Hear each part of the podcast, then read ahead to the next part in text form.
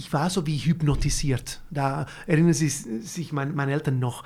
Und sie haben gesagt, das ist, das ist schon komisch, dass, dass ein Kind die Geige so wie, wie hochacht und dann, dann schaut.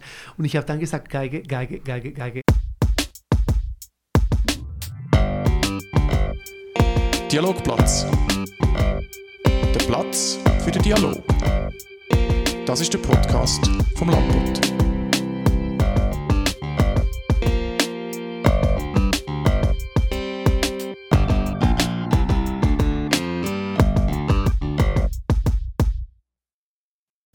Der Roberto González Monjas ist Giger und seit 2021 Chefdirigent vom Musikkollegium Winterthur. Roberto, schön, dass du heute bei uns bist. Vielen Dank, dass ich hier sein darf. Hallo auch an die Hörerinnen und Hörer von uns, dem Helmut Dvorak und dem Gregory von Balmos. Grüezi miteinander. Und damit wechseln wir zum Hochdeutsch. Roberto, du bist schon seit äh, 2013 beim Genau. Musikkollegium, Mhm. früher als Konzertmeister, Genau so. seit 2021 als Chefdirigent. Schaut man sich ein Video an vom Musikkollegium, von einem Auftritt, dann weiß man sofort, warum das Publikum dich liebt. Du lächelst und zeigst deine Begeisterung für die Musik und auch für die Musiker und für die Zuhörer. Wann hast du gemerkt, dass du die Leute so bezaubern kannst? Bezaubern ist, ist ein kompliziertes Wort. Ähm, eigentlich, weißt du, das ist sehr interessant, dass du das sagst, weil ähm, mein ganzes Studienleben lang wurde ich gesagt, ich, ich sollte nicht lächeln. Ich sollte einfach, so, klassische Musik ist sehr seriös und deswegen eigentlich so Pokerface. Ähm, und ich hatte ein bisschen ein Trauma, weil das ist nicht mein Stil irgendwie. Ich, ich lächle gerne, ich, ich bin gerne auf, auf der Bühne mit anderen Leuten. Und mm, ich habe dann langsamer verstanden, besonders hier im Winterthur, weil das, das war eigentlich mein, mein erstes richtiger Job, dass es ansteckend sein kann. Aber das, das mache ich nicht, um eine Show zu machen, das, das passiert auch in die Proben. Es geht nur darum, dass, dass man diese Freude äh, auf die Bühne richtig, also mit einer mit eine gut, ähm, wie kann ich sagen, eine, eine gut eingesetzte, ähm, ähm, ähm, äh, Publikum, kann man das sehr gut vermitteln und, und zeigen und anstecken, wie gesagt. Aber ähm, ja, ähm, takes two to tango, sagt man, oder? Äh, wir haben hier im Winterthur auch ein super Publikum. Sie, sie sind extrem rezeptiv. So, ich habe mich von Anfang an unglaublich gut willkommen äh, gefühlt. Und das, das gibt mir natürlich auch ähm, Stärke, um, um weiterzumachen. Das, das ist ein bisschen so diese, dieser Kreis. Ja, du hast gesagt, dass das im, im, äh, in der Ausbildung war, wo man dir gesagt hat, du sollst nicht so viel lächeln. Genau. Also ich, ich nehme an, du meinst die Ausbildung als Dirigent oder Nein, als, weil auch schon. Ich habe ich hab nie Geiger. Dirigieren studiert. So, das war als Geiger einfach. Als Geiger, ich bin noch, glaube ich, ich bewege mich ziemlich viel. Es ist Mhm. Ja. so ein, ein, ein Tornado manchmal. Aber was, was kann ich machen? Ich habe es versucht. Ich habe wirklich versucht, äh, äh, besonders als ich in, in, in Österreich äh, studierte, dass da. Das war irgendwie in der Zeit ein bisschen der, der Regel. Wenn du dich zu viel bewegst, dann bist du ein bisschen zu Latino, weißt du, was ich meine? Und ähm, ja, mir, für mich hat es nicht funktioniert äh, diese, wenn, wenn ich mich nicht bewegt habe, dann, dann war meine Musik weniger am Leben. Und ähm, ich musste einfach ein bisschen damit kämpfen oder das ist akzeptieren und dann später, als ich dann wegging, dann was ich, was ich wollte, einfach machen. Ist das ein bisschen ein Temperamentsunterschied vielleicht zwischen Österreich und, und, äh, und Spanien? Ich glaube nicht, weil jetzt bin ich auch Chefdirigent in Salzburg und ähm, es wird auch gelobt, dass, dass ich so viel Energie auf die, auf die Bühne bringe. So, ich glaube, es war nur eine Sache vom, vom so in der Universität ähm, unter gewisse so Professoren oder, oder einfach äh, in der Education einfach waren vielleicht die Leute ein bisschen besorgt, dass wenn ich mich zu viel bewege, dann mache ich eine Show. Aber das war mein Weg, einfach mich zu, auszudrucken. Das ist einfach so. Also hast du vielleicht sogar ein bisschen darunter gelitten, dass, man, dass du dich so einschränken musstest? Ähm, eigentlich schon, weil äh, das war meine Natur. Es, es, es war überhaupt kein Show. Das, ich habe die Geige genommen, angefangen zu spielen und, und, und so hat die Bewegung angefangen. So für mich war eigentlich ziemlich ähm, anstrengend, diese, diese Obligation dann nicht mich zu bewegen, dann zu, zu haben. Aber ähm, man lernt und man lernt auch vielleicht die Bewegung in eine bessere Art und Weise dann zu präsentieren oder zu machen. Aber ja, ich, ich bin gerne jetzt ein, ein, ein Profi, der, der keine Lehrer mehr hat. So, ich kann mich, wie ich will, bewegen, sagen wir so. Wie alt warst du denn da, als du ähm, diese Ausbildung gemacht hast? Ich glaube, so 18 oder 20, sowas, ja. ja. Und wie bist, du, wie bist du überhaupt Musiker geworden? Also war das schon immer klar oder hattest du auch mal vor, etwas anderes zu werden? Na, eigentlich ziemlich klar. Äh, ich meine, schon ab so drei Jahre alt habe ich mit, dem, mit der Geige angefangen, äh, fast vier Jahre alt. Und ähm, irgendwie war Musik sowas von wichtig in meinem Leben. Es war mein Leben eigentlich. Ähm, so andere Sachen hätte ich vielleicht sein können, aber richtig hatte ich den, diese Entscheidung nicht, nie gemacht. Für mich war Musik einfach absolut natürlich und irgendwie war, mir klar, dass nach dem normalen Studium, so Hochschule, dann, dann, dann, dann würde ich Musiker werden. Und äh, da waren meine Eltern absolut unterstützend und alle meine Lehrer auch. Es, es, es war irgendwie ganz natürlich. So, ich hatte nie niemand dagegen und das heißt, äh, ich, ja, ich musste einfach keine Entscheidung treffen. Ich, ich, ich war Musiker von Anfang an. Wie, wie wird man Musiker? Ist eine sehr gute Frage eigentlich. Mm, ich glaube, es gibt Leute vielleicht mit mehr mm, Gespür oder es gibt mehr Tendenzen, Musiker zu sein. In, in meinem eigenen Fall, äh, meine Mutter ist Psychologin und sie hat Musik im Haus einfach immer gehabt, weil sie, sie wusste, dass Musik ähm, gewisse Entwicklungen vom, vom Kind einfach unterstützen. Und ähm, ja, sie, sie hat immer so Musik für Spielen, Musik für ähm, Aufwachen, Musik für Schlafen äh, benutzt. Und da war es ziemlich äh, früh klar, dass, dass ich sehr äh, empfindlich war zu dieser Musik. Hm, aber danach war alles eigentlich, ich, ich wollte die Geige. Ich habe insistiert, fast drei oder vier Monate, bis sie mir in die Geigestunde gebracht haben.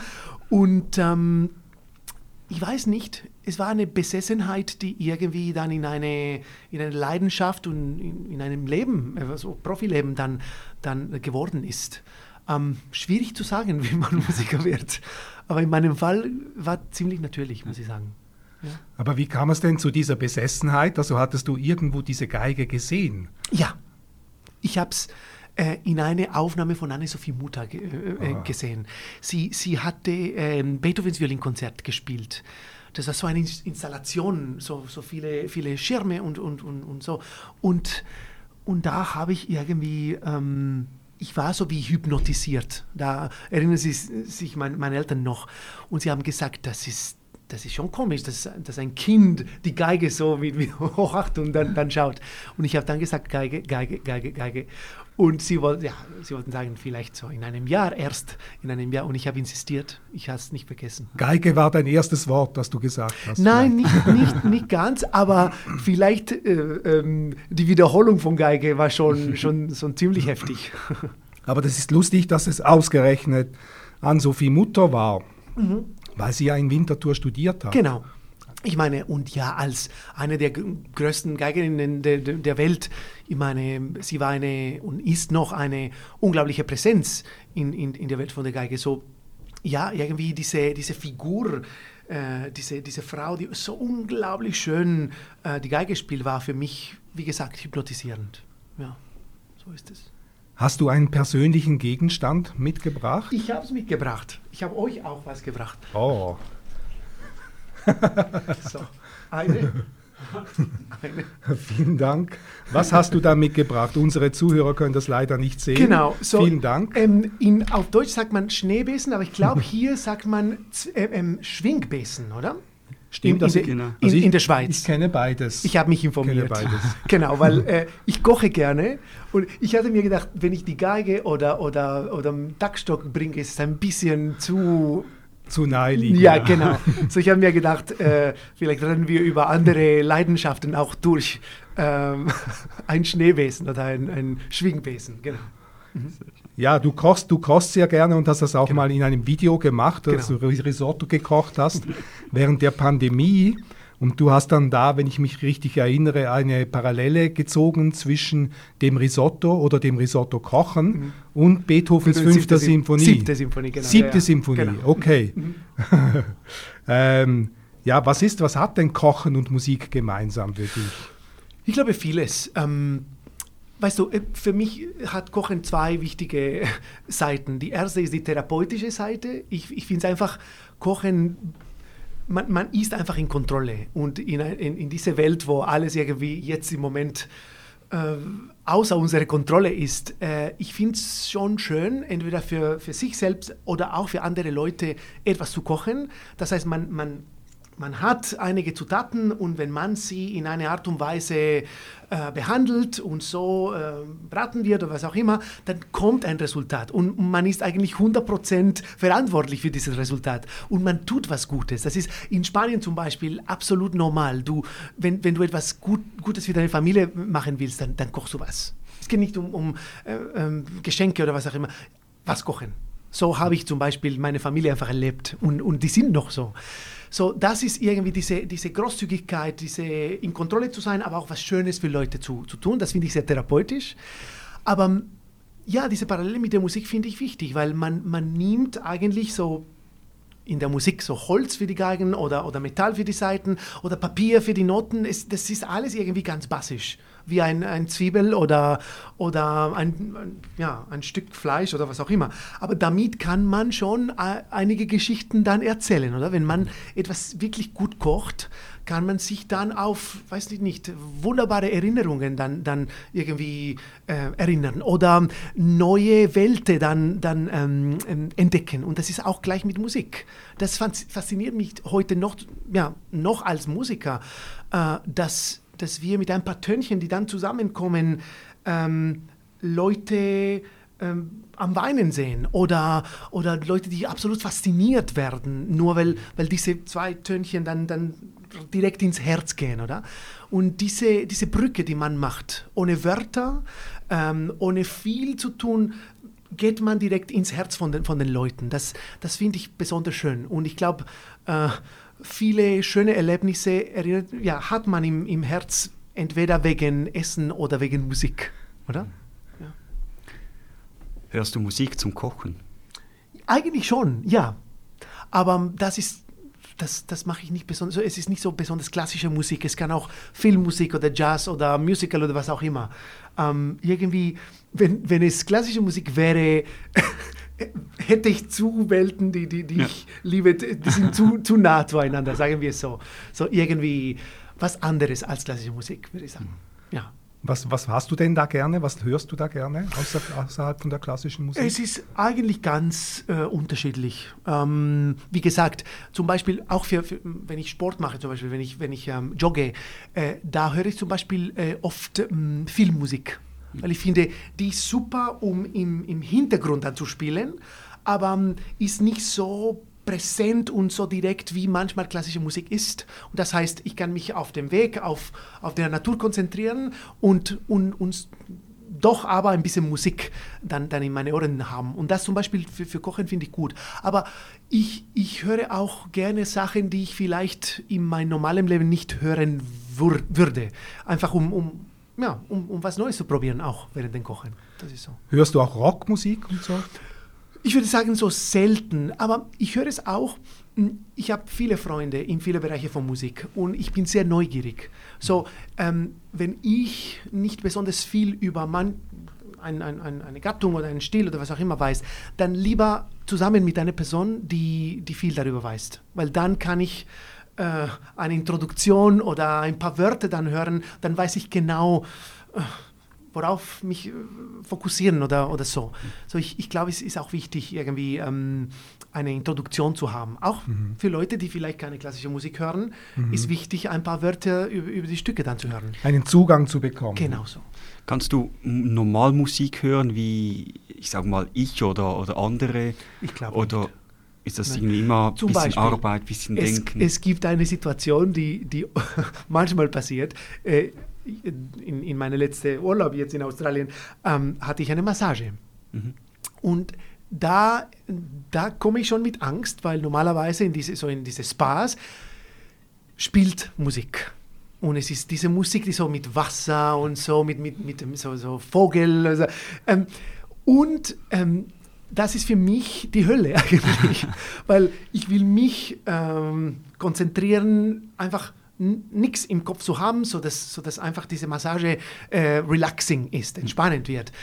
Und ähm, mit Musik kann ich das nicht. So, ich muss immer dann sagen, hey, könnten Sie bitte das ähm, äh, weglassen, keine Musik. Aber manchmal geht es das nicht, weil dann würde das ganze Spar Musik. So, es ist eigentlich ja, ein bisschen so nervig dann, wenn, wenn ich dann Musik in solche Situationen habe.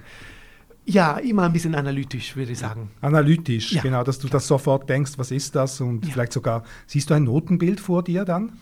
Nicht besonders, nein, aber ähm, mir interessiert zum Beispiel, wenn, wenn was schön ist in der Musik, dann versuche ich gleich zu analysieren, warum war das schön, welche Akkorde, wel, welche Kombination, welche Instrumente, ähm, wie ist der Komponist dann dazugekommen.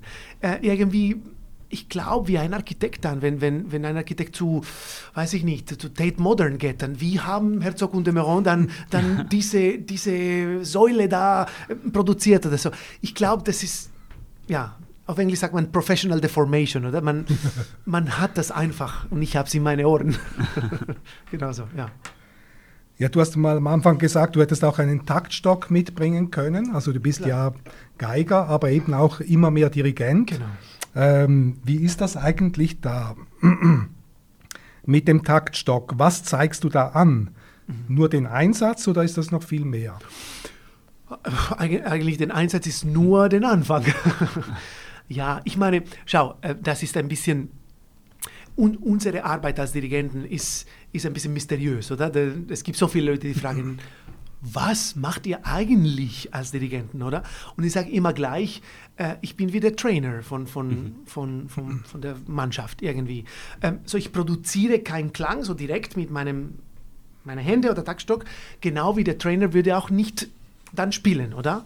Aber ich gebe nicht nur eine Strategie, sondern auch, ähm, wie kann ich sagen, eine Vision. Äh, ich animiere die, die, die, die ganze Gruppe. Ich versuche, das, eine Plattform zu kreieren, wo, wo, wo sie miteinander besser dann spielen.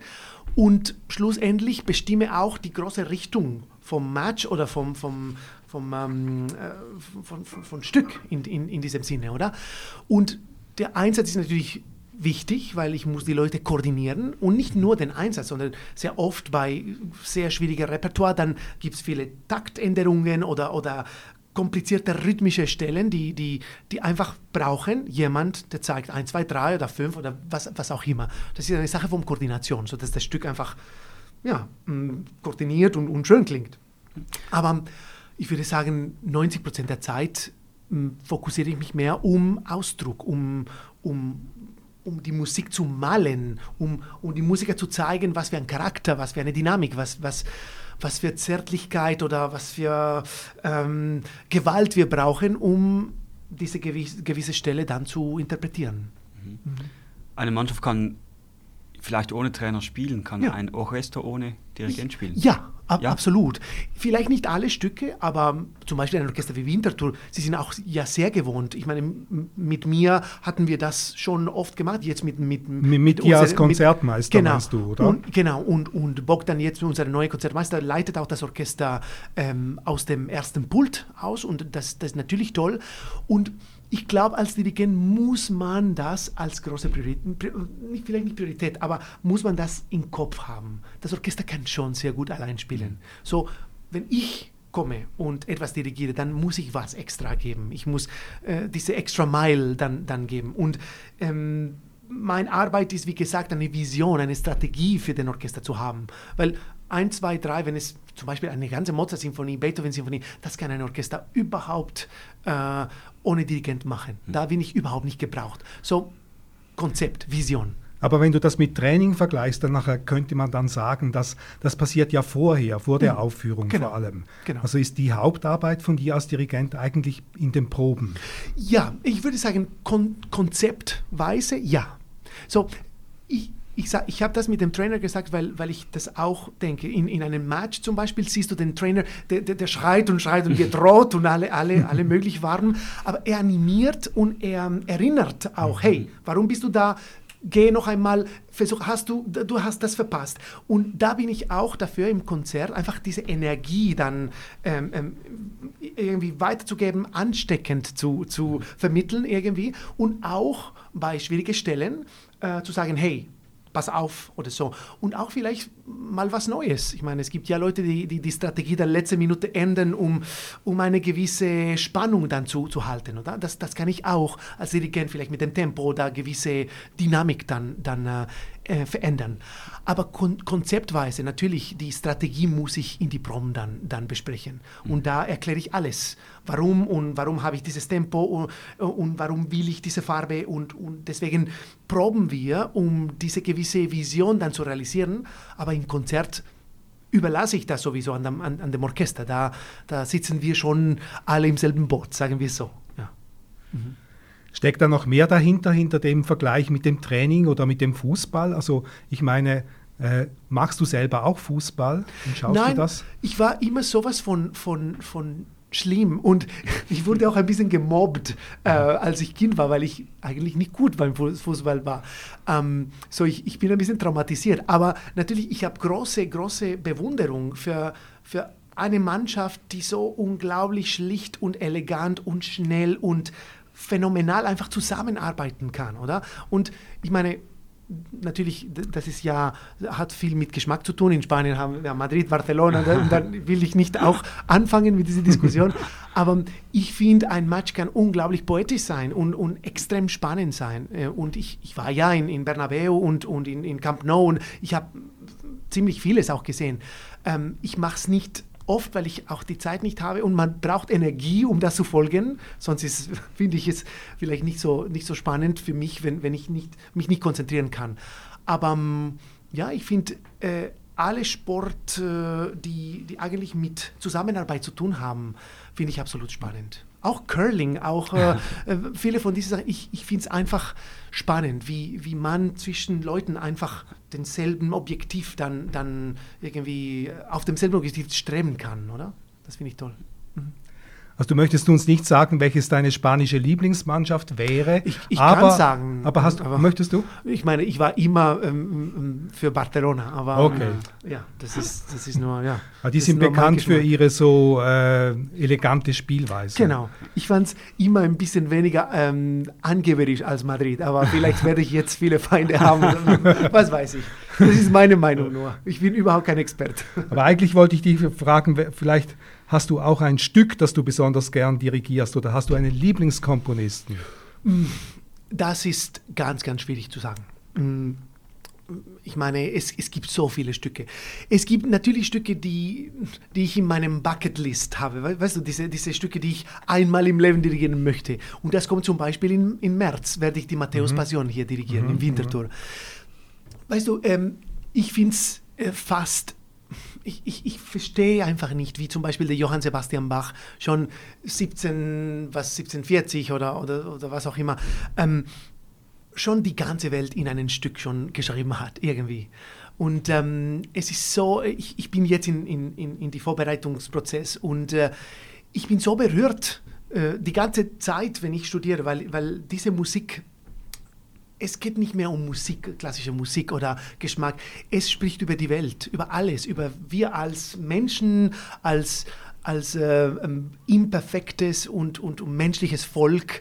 Äh, es spricht über eine Geschichte von, von ja, der, der Jesus, er, er, er leidet unter alles, aber irgendwie man, man sieht alles. Man sieht die, die, die, die Lügen, die, die äh, ihm helfen wollen. Alle Naturen der Menschheit. Und jetzt im Moment ist das sowas von extrem klar mit, mit dem Krieg und so. Ne? Mhm. So, ja, zum Beispiel die Matthäus-Passion ist, ist eine von diesen Stücken, die, die ich zu, zu einer Insel dann bringen würde. Mhm. Lieblingskomponist, das, das kann ich nicht sagen. Mhm. Es ist, äh, ich meine, wer? Mozart, Haydn, Beethoven, Brahms, äh, Stravinsky, es gibt zu viel. Du, man könnte weg, du könntest wechseln, jeden Monat einen anderen zum Beispiel. Da hast du oder jeden Tag eigentlich. ja. Aber weißt du, als Dirigent, sage ich schon, oder als Musiker generell, muss ich alle Komponisten gleich behandeln wenn ich nur einen Komponist als, als Lieblingskomponist dann behandeln würde, das heißt alle anderen mh, hm, so 50 Prozent oder 65 Prozent, nicht gut. Ich meine, man muss äh, Advokat für alle Komponisten sein. Mhm. Das, das ist meine Arbeit eigentlich. Mhm.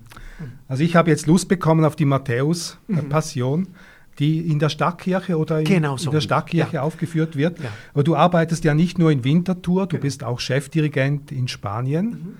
Und bald auch noch in Salzburg Genau. ab der nächsten Saison, Mhm. wo du das Mozart Mozarteum-Orchester leitest. Mhm. Ähm, außerdem unterrichtest du an verschiedenen Orten. Meine Frage, wo wohnst du eigentlich? Nein, ich wohne in Winterthur. Du wohnst in ja, Winterthur. genau. Ja, weißt du, ähm, natürlich äh, bin ich sehr oft in einem Zug oder im Flugzeug. Das ist klar, das, das gehört zum Leben. Und ich glaube, es gehört besonders zu diesem, diesem Moment von meiner Karriere. Jetzt muss ich die, die Miles fliegen und, und die viele Orchestern kennenlernen und, und die, die fast zu viel Aktivität. Jetzt kann ich, jetzt habe ich die Energie, jetzt darf ich auch und ich muss auch die Erfahrung sammeln. Ich, ich glaube, es, es, es ist eigentlich wichtig. Ähm, aber Winterthur ist und wird mein Zuhause bleiben. Ähm, und ich, ich finde es irgendwie wichtig. Ähm, ich habe es äh, ich hab's nicht gewählt, in die, in die, so, so, in, in, so offiziell am Anfang. So ich, ich kam hier zum Arbeit. Es hat sich ergeben. Genau. Und, und ich, ich glaube, ich wirklich bin davon überzeugt, zu Hause muss man bestimmen, wo, was zu Hause wirklich ist. Es kann hier oder da oder was auch immer sein. Für mich ist, ist es ziemlich schnell Winterthur geworden. Und ich habe so viele gute Freunde, Leute, die mich helfen und unterstützen und da sind für mich, das, das, das habe ich hier fast mehr als in, ja, in London, in Rom, überall, wo ich gelebt habe, äh, gefühlt. Und ähm, ja, ich lebe hier einfach unglaublich gerne. So, das wird sich nicht ändern. Am Gegenteil, ich, im Moment bin ich am, am Haus suchen eigentlich. So, möchte sogar was kaufen hier. Okay. Ja. Wie oft bist du in Winterthur? Du fliegst ja, oder Gar- bist immer Reisen. Schau, es ist ein bisschen abhängig von, von, von dem Monat und Saison. Ähm, es gibt äh, zum Beispiel dieser Monat bin ich fast der ganze Monat hier gewesen. Ähm, Im März werde ich nur, nur eine Woche sein. Im April werde ich überhaupt nicht da sein. Im Mai, Juni werde ich fast vier Wochen da sein. So ist ein bisschen abhängig, weil die Saison ist, ist nicht so regelmäßig. Aber ähm, ja, ich würde sagen, ähm, von alle Orte, wo ich bin, Winterthur am meisten. Weil da gibt es Arbeit, aber auch zu Hause. Und ich bin auch gerne zu Hause. ja. Genau. Ja, die Stadt Winterthur budget- budgetiert ja pro Jahr circa 5 Millionen Franken für das Musikkollegium. Genau. Ist das gerechtfertigt und braucht es das? Ich glaube schon, natürlich. Ich meine, ich bin ja in der Wäre Institution. komisch, wenn du sagen würdest, nein, Nein. das ist zu viel. Schau, ähm, natürlich. Ähm, ich, ich kann euch eine, eine kleine Geschichte erzählen. Äh, in die, in die Covid-Zeiten ähm, war ich im Supermarkt. Und äh, das war ziemlich traurig, oder? Alle, alle mit Masken und man konnte den Mhm. Supermarkt nur so irgendwie skurril dann, dann erreichen und so. Es war, es war ziemlich schwierig und, und alle Menschen waren allein und niemand wollte mit, miteinander reden. Wir konnten eigentlich nicht. Dann sah ich eine Frau und diese Frau hat mich gesehen, ich, ich habe sie nicht ge gekannt, sie hat mich gesehen und dann hat sie angefangen zu weinen. Und dann bin ich zu ihr gekommen und habe gesagt, alles gut. Sie hat mir gesagt, ich, ich bin eine Konzertbesucherin und ich habe Ihnen jetzt gesehen und ähm, ich musste einfach weinen, es tut mir leid, aber sie sagte, ähm, Konzerte sind für mich eigentlich oder waren für mich eine Rettung. Mein Mann ist gestorben, ich habe keine Kinder, ähm, die Museen sind jetzt geschlossen. Die, die, die Musik war für mich einfach, so die, diese Regelmäßigkeit, in die Konzerte zu kommen, war für mich eine Rettung. Und, und das ist das Wort, das, das, das sie gesagt hat. Es war nicht so ein Hobby oder so, eine Rettung. Und jetzt gibt es aber keine Konzerte mehr. Und da habe ich wirklich verstanden, es geht, natürlich, es gibt diese ganze Dialog von Kultur und wie wichtig und so, aber ich glaube, in der Pandemie haben viele Leute gemerkt, wie wichtig Musik ist und nicht einfach nur Streaming oder äh, ein CD sich äh, ein, ein, so kaufen, sondern wirklich in die, in die Konzerte zu kommen und die, die Live-Musik zu, zu, zu, mm, zu spüren. Und ähm, ja, dann ist, glaube ich, äh, jede Summe Geld äh, irgendwie gut, äh, wenn, wenn, wenn es dazu kommt, die Leute Trost und, äh, und Freude und äh, Momente von gemeinsame Erlebnisse dann zu schenken, oder? Und äh, dazu haben wir so viele Kinder und Kinderprojekte und Familienprojekte. Ich glaube, wir erreichen schon viele Leute in Winterthur und Umgebung und den ganzen Kanton. Und ich glaube, das kann man nicht unterstellen irgendwie. Mhm. Die, das Musikkollegium spielt ja hauptsächlich in Winterthur im Stadthaussaal. Genau. Mhm. Jetzt plant die Stadt ja in der Halle 53 einen neuen Konzertsaal. Genau. Also du, kann, du, du möchtest nicht darüber reden, über, diese Halle, also ob die kommt oder nicht, weil das ist die in der Leitung der Stadt. Genau. Äh, aber, was, aber das Musikkollegium wird ja auch dort spielen. Was mhm. erhoffst du dir von dem neuen Saal? Schau, die Situation ist, wir warten jetzt und wir, wir müssen einfach den Stadt die alle, alle Entscheidungen und Kommunikationen überlassen. Das, das finde ich wichtig, weil das, das ist nicht von uns abhängig.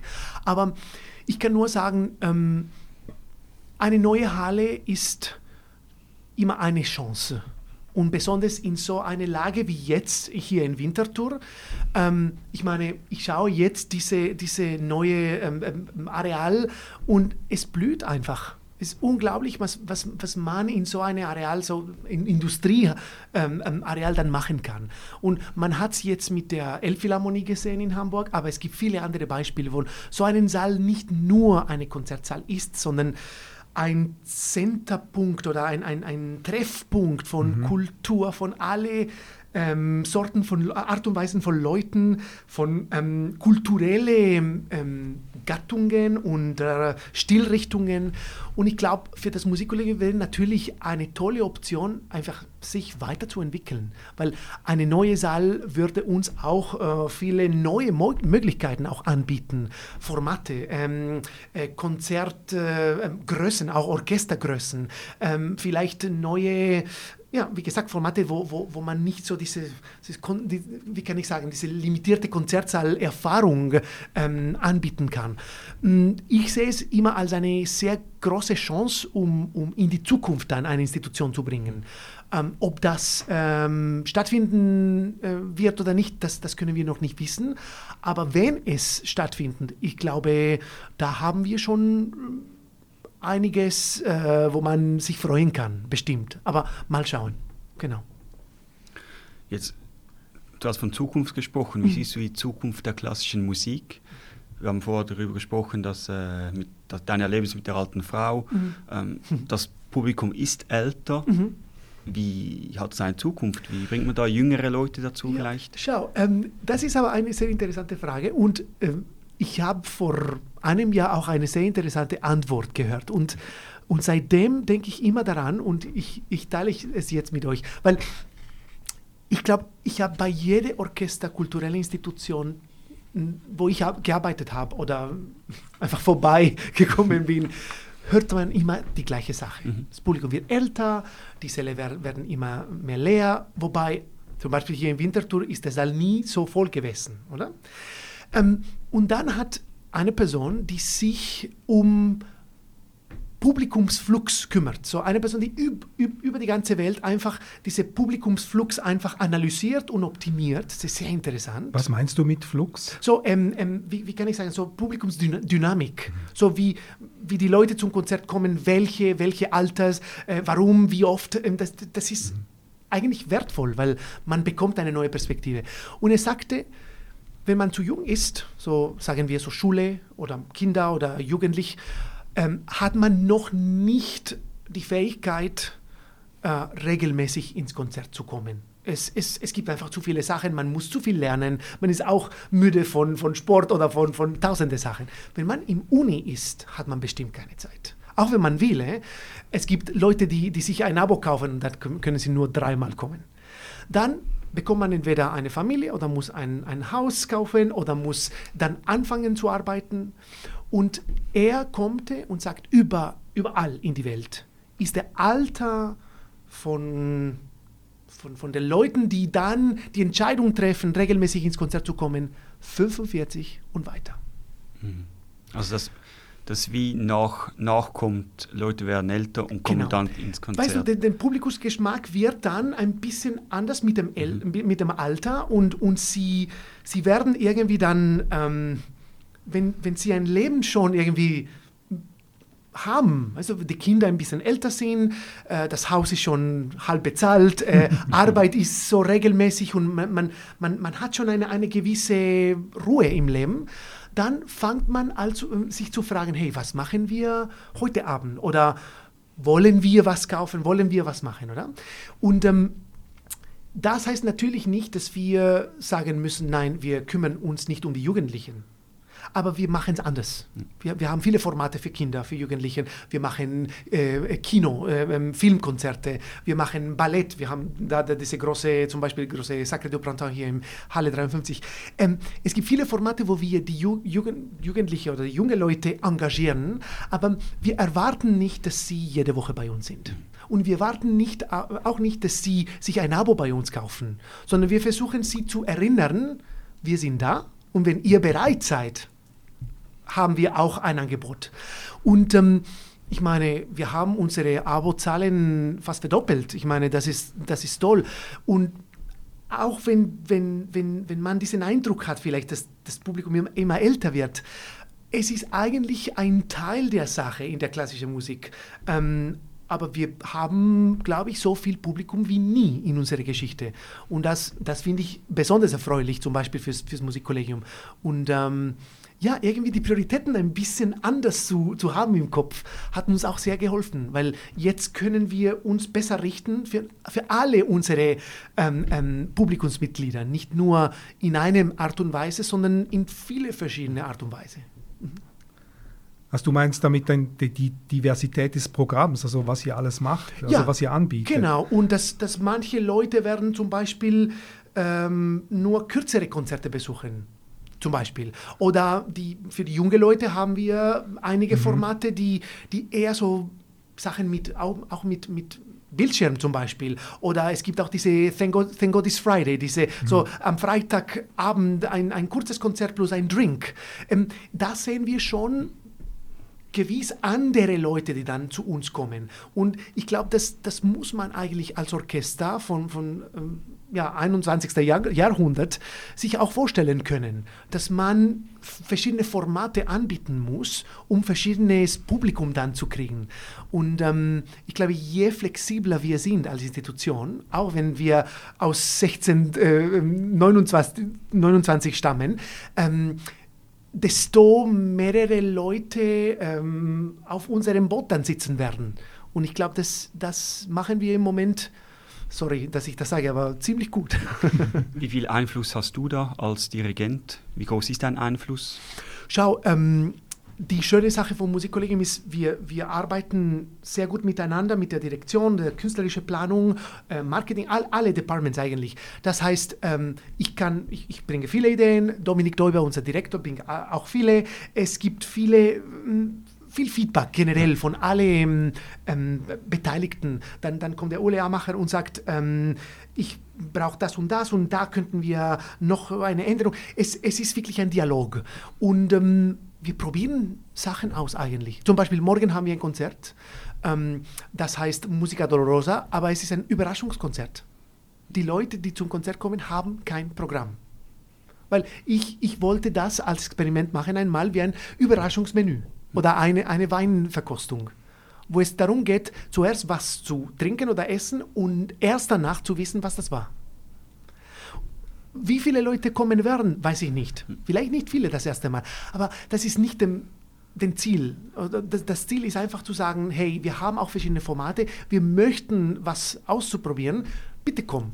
Also wirklich ein spannendes Experiment, mhm. wo ich nicht glaube, dass ich das schon mal gehört habe dass irgendwo etwas gespielt wird, ein Theaterstück oder auch Musik, also wo man vorher nicht weiß was. Also das ist ich war inspiriert von einem Programm, wo eine, eine Pianistin hat Stücke aus verschiedenen Komponisten gemischt. Sie hatte die Stücke ja angekündigt, aber wir wussten nicht in welcher Reihenfolge. Das ist schon sehr interessant, weil man hatte Scarlatti, aber auch äh, John Cage.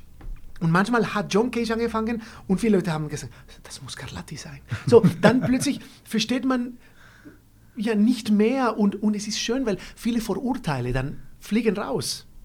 Und das wird auch ein bisschen so morgen zum Beispiel, das Thema ist Musica Dolorosa, so Musik der Schmerz. Mhm. So eigentlich wie äh, ja, sechs Komponisten aus ganz verschiedenen ähm, ähm, Stilepochen und, und, und Jahrgängen und alles äh, sich mit dem Schmerz in Musik gekümmert hatten.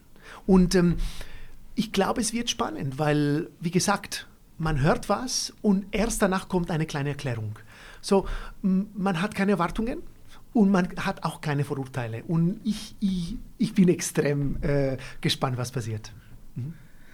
Jetzt, du arbeitest sehr viel und das, das, hast du auch mal erwähnt, also du musst dich ja auch vorbereiten auf die Stücke, auf die Oh ja. Matthäus-Passion, Oh ja.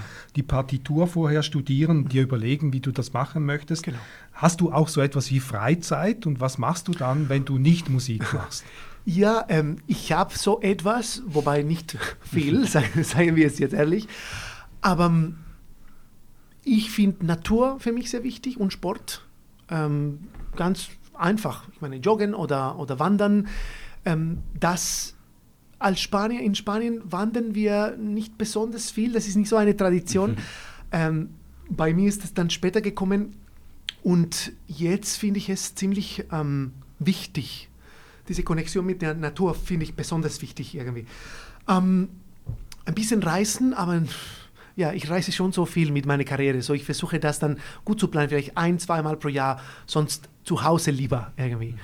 Und dann, ja, wie gesagt, kochen mit Freunden, mit Familie, mit meinem, mit meinem ähm, ähm, Freund auch irgendwie Zeit zu verbringen. Simpel, ähm, einfache Sachen, weil ja, Musik, da, da gibt es schon viele Erfahrungen, brauche ich nicht, nicht zu viel mehr zu machen. Ja. Ist es dann so, dass du, dass du manchmal auch noch Musik hörst in der Freizeit oder vielleicht eher nicht, wie du das, das Beispiel von der Massage, das du erzählt hast? Ich meine, manchmal ja, aber oft auch nicht. Ich meine, ich, ich habe es auch nötig, Ruhe zu haben, um dann mit äh, neuen Ohren dann in die Musik zu gehen. So, ähm, ja, ich, ich, ich schätze es sehr, wenn ich in Ruhe sein kann. Und oft, besonders nach, nach sehr intensiven Erfahrungen, zum Beispiel eine Malersymphonie oder sowas, wenn, wenn ich den nächsten Tag, Tag einfach nichts hören kann, umso besser. Ja, einfach so wie ein Detox ja, genau. Ja, Roberto, vielen Dank für das Gespräch. Ich, ich fand das, wir fanden das sehr spannend. Äh, das ist der Podcast gsi mit dem Dirigent und Giga Robert González Monjas. Ich hoffe, ich habe es richtig ausgesprochen. Ja, sehr gut, danke. Dem Chefdirigent vom Bravo. Musikkollegium. Danke fürs Zulassen. Vielen, vielen Dank euch. Danke. Danke. Adi miteinander.